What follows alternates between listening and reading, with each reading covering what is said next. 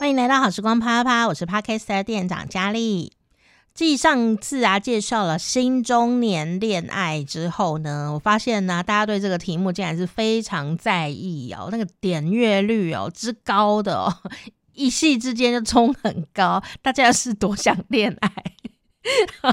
那但是呢，我们在里面有讲到一个词哦，就是黄昏离婚。好，我们也帮大家复习一下这个词哈，到底黄昏离婚 是什么意思呢？为什么他们黄昏的时候要离婚呢？啊，为什么？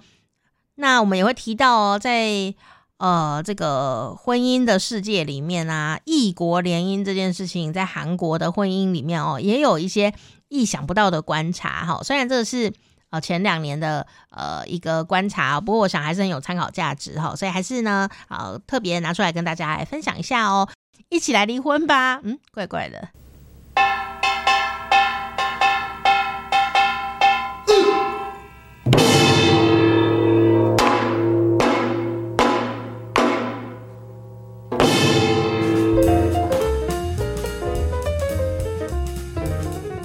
哦，到了学习韩文跟韩国文化的时间，那我们欢迎伊丽莎老师。你好，안녕 하。 好，如果要找老师的话，请上诶天诶天天开每天的拍谁哈，每天开心学韩语，然后伊丽莎的趣味韩国哈。然后老师每次来录音的时候，我们警卫大哥都会说：“是韩国人要来了吗？” 其实他是屏东人。好，这个非常有趣。那我们要讲一个更有趣的事情哦，就是呢，很多人呢、啊，呃，逢年过节或者是说遇到适婚年龄的的的年轻朋友的话，就会劝劝告他说要结婚这件事情。好，那当然呢，没有对错，只有选择的问题哦。可是呢，我们今天就来聊聊在韩国哦，结婚之间有一个新的名词，算新名词吗？对，这个现象其实台湾也是近几年来才比较有的嘛。嗯，是，所以这个名词是什么呢？这个名词叫做黄昏离婚。黄昏已婚，离婚的意思是离婚啊，离婚，所以黄昏离婚，在你的不是黄昏之恋哦，是黄昏，然后要离婚。我们现在节目播出也快黄昏了，我们来看看 有没有人会离婚呢？所以这是一个什么现象啊？嗯、呃，因为呢，就是韩国的，像现现在全世界结婚率其实都有一点下降，可能因为结婚真的对我们来说不是一个必定得要做，而是一个选择，就是看你要不要做，嗯、甚至很多人宁愿一起生活在一起，却不愿意签那张纸嘛。嗯、那韩国也是这样。那从二零零七年的时候呢，呃，平均韩国的所谓的他们有一个特别的名字，叫做“超婚연령”，也就是初婚年龄，你第一次结婚的年龄。因为现在人会结太多次了，所以有一个初婚年龄这样的一个名词哦。那个二零零七年的时候，男生是平均是三十一点一岁，女生是二十八点一岁。嗯，大家想想看，真的二零零七年的时候，韩国女生二十八岁平均就结婚。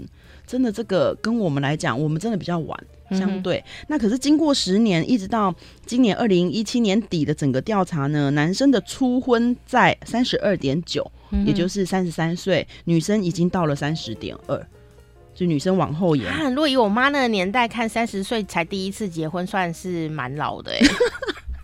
对嘛？是不是？听众朋友是不是这样子？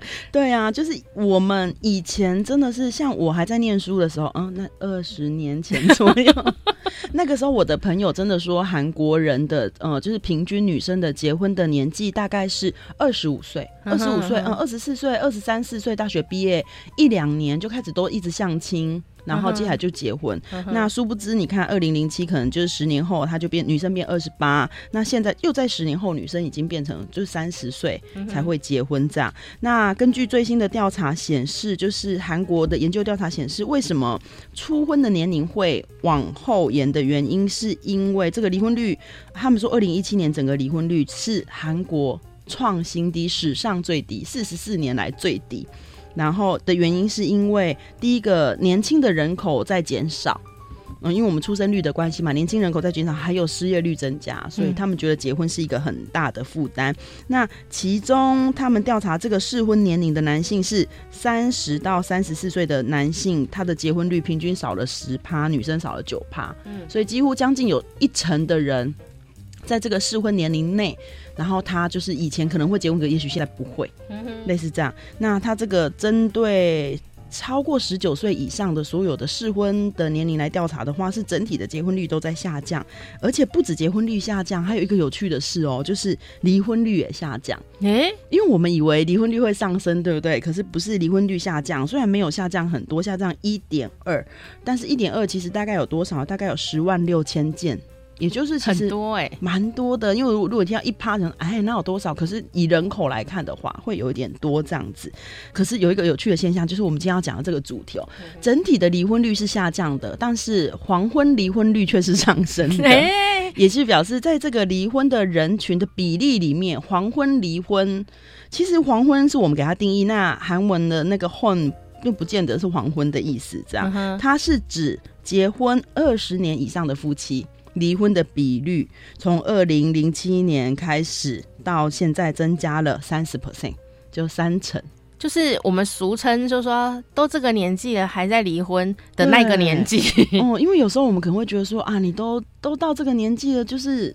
啊，就睁一只眼闭一只眼，就这辈子就这样过了。可是，可能对老人家他们来说，他们不是这样。真的，很多人会把子女都养育到子女成人了，可以做事情，可以工作了，他觉得独立了。哦，我我没有必要再忍受，我可以想要过自己的生活，这样。嗯、所以这个比率创新高，三十 percent 的增加是很多的。那我觉得最有趣的是，他们还调查说，韩国的夫妻平均能够一起生活的年限是十五年。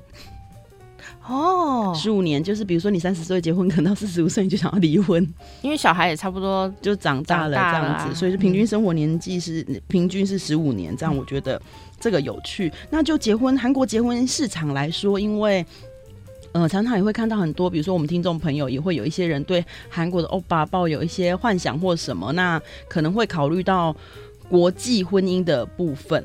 虽然像我们系上有两个教授，其实都是韩国女生嫁给台湾的那个男生这样，嗯、那可是呢，他们自己是国际婚姻的人，只要每次讲到这个，他都会觉得一直阻止我们做这件事情。欸因为他真的觉得国际婚姻是很辛苦，台湾已经是一个这么开放的社会，可是会有呃很多真的是国情上的不同。嗯，我觉得这个是大家以后可能也是需要考虑的，因为不是只有爱就可以互相生活。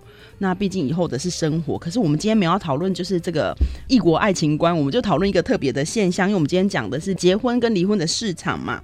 韩国现在的一个现象是，韩国男生跟泰国女性的结婚。就变增加，泰国，泰国，泰国，对，想不到吧？原来韩国欧巴是娶了泰国 女生，在，啊、泰国很神奇，对不对？对，嗯，因为他说在去年一整年，根据去年一整年的调查呢，泰国的韩国男性跟泰国女性的结婚率增加了一点二，一点二大概是算最多的。其实。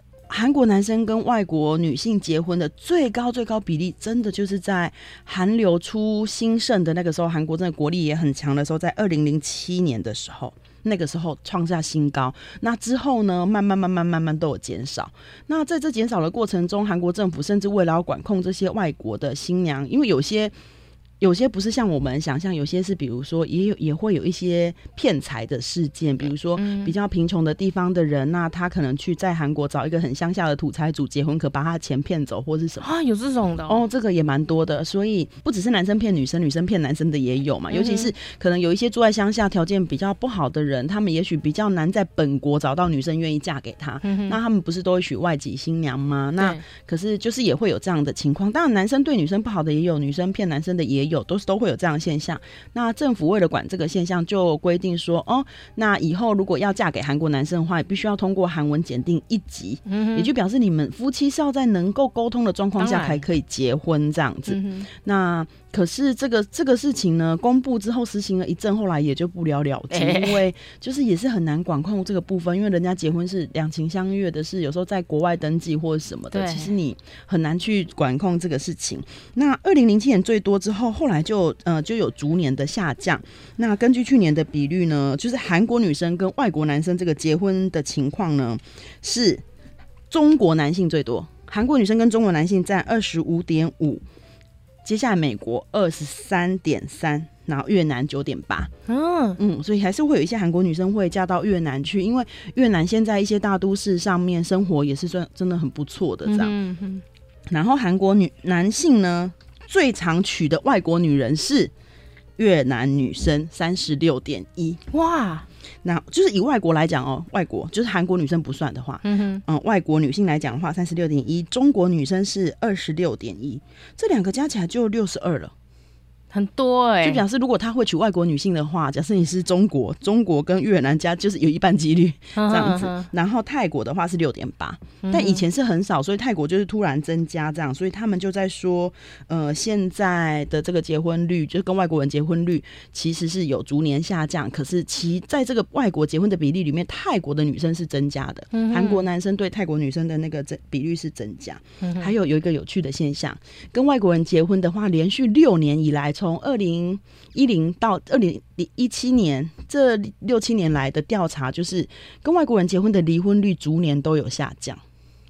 哦。很神奇的，对，我觉得这这个现象蛮有趣的。长久的，对对对，光是去年就少了七 percent 离婚率，多哎、欸，对啊，所以表示也许跟外国人结婚也不像大家想象的离婚会那么高或什么的，或者说因为已经有心理准备了，这样子就是哦，我们就是有很严重的文化差异啊，那我们就会互相包容。我觉得有可能是这样耶，嗯，也有可能是比如说有些现在会有些男生会跟着到女生的国家来生活。嗯那你如果到女生的国家来生活，离婚应该不是那么容易吧？因为你就在这里孤立无援，语言不通，只能 乖乖听话。这招蛮有用的，是不是？是，所以以后去泰国应该会。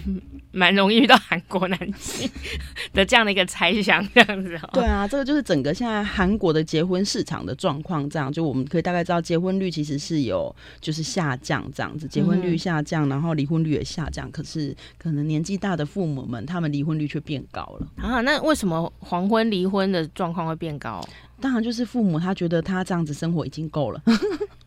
哦，就养育子女的任务，阶段性任务完成了，那你觉得可以不需要？你现在就是要做自己了嘛？嗯，也是。我我觉得这个东西很妙，他在挑战我们的习惯。对。但是我现在老师一讲，我又想到古人的习惯跟我们怎么会一样？古人活到三十岁就算很久了耶。所以。我觉得平均婚姻生活的年龄是十五年，是一个很有道理的事情。是啊，因为他们大概十五岁结婚，哦，然后活到三十，然后活到三十几岁，然后长寿一点四十五十这样子，嗯，就很久很久，十五年嘛，差不多十五到二十年。可是现在人，然后动不动就要长命百岁了。嗯，你看哦，我们已经晚婚了。嗯，那以前的。长辈啊，就是黄昏离婚世代的人，可能是二十岁左右就结婚，对，结果他活七十岁，他跟那个人活五十年，五十年可是十五的三倍以上，真的，光想象可以结三次婚了耶！哎、哦欸，对不起哦，我好像在宣导一些怪事情。其实我的意思是说，嗯，你要跟一个人呐、啊、生活在一起那么久。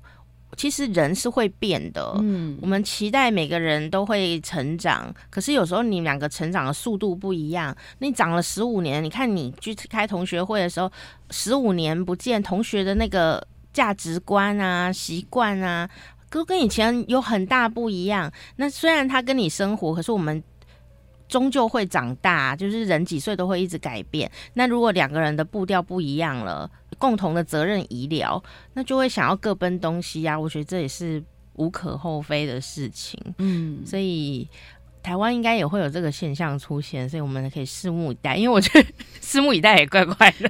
日本也有这个现象出现，因为很多妈妈或者大部分是母亲啦，母亲都是为了孩子才就会觉得说继续一起生活。我听过很多这样的案子。嗯，而且啊，嗯、很严重的事情是出现在男男性退休。嗯对，为什么呢？因为日本还更残忍，日本说那是巨大垃圾。因为女性是很容易觉醒的生物哦，她一旦觉得说我这个家，因为男生可能就在外面打拼，他根本不管家里的事，他就把钱拿回来这样子，然后回来就在睡觉这样子哦。那如果是这样的话，女生已经习惯过一个人的生活的时候，你忽然回来，他会觉得我的生活被干扰。那其实我生活里也不需要有你的状态下的话，那如果经济无余的话呢，那他就会很想要分开了，就有可能这样。因为后面还有延伸什么，你家的婆婆、你妈妈为什么我要来伺候呢？好，那有人就甚至会这样子做离婚的动作，这样、嗯、死后离婚，没错，这现象也是有的。死后离婚就是不要埋在祖坟，或不要在宗祠，对对对，我死也不要跟你家葬在一起，这样就觉得好稀微哦，凄凉。所以，我们还是要关注一下。说，我们虽然结婚了，你不要以为那叫一生一世。哦、嗯，因为也有可能有一些变数，那我们要随时关注彼此的生活的步调。所以今天教的这个词就是黄昏离婚，嗯、黄昏离婚，希望大家都可以有一个美好的黄昏。谢谢伊嫂子，欢迎你可以订阅我们的好时光啪啪啪伊丽莎的趣味韩国，好，赶快订下去吧。我们不想在黄昏跟你离婚哦，下次见，哇。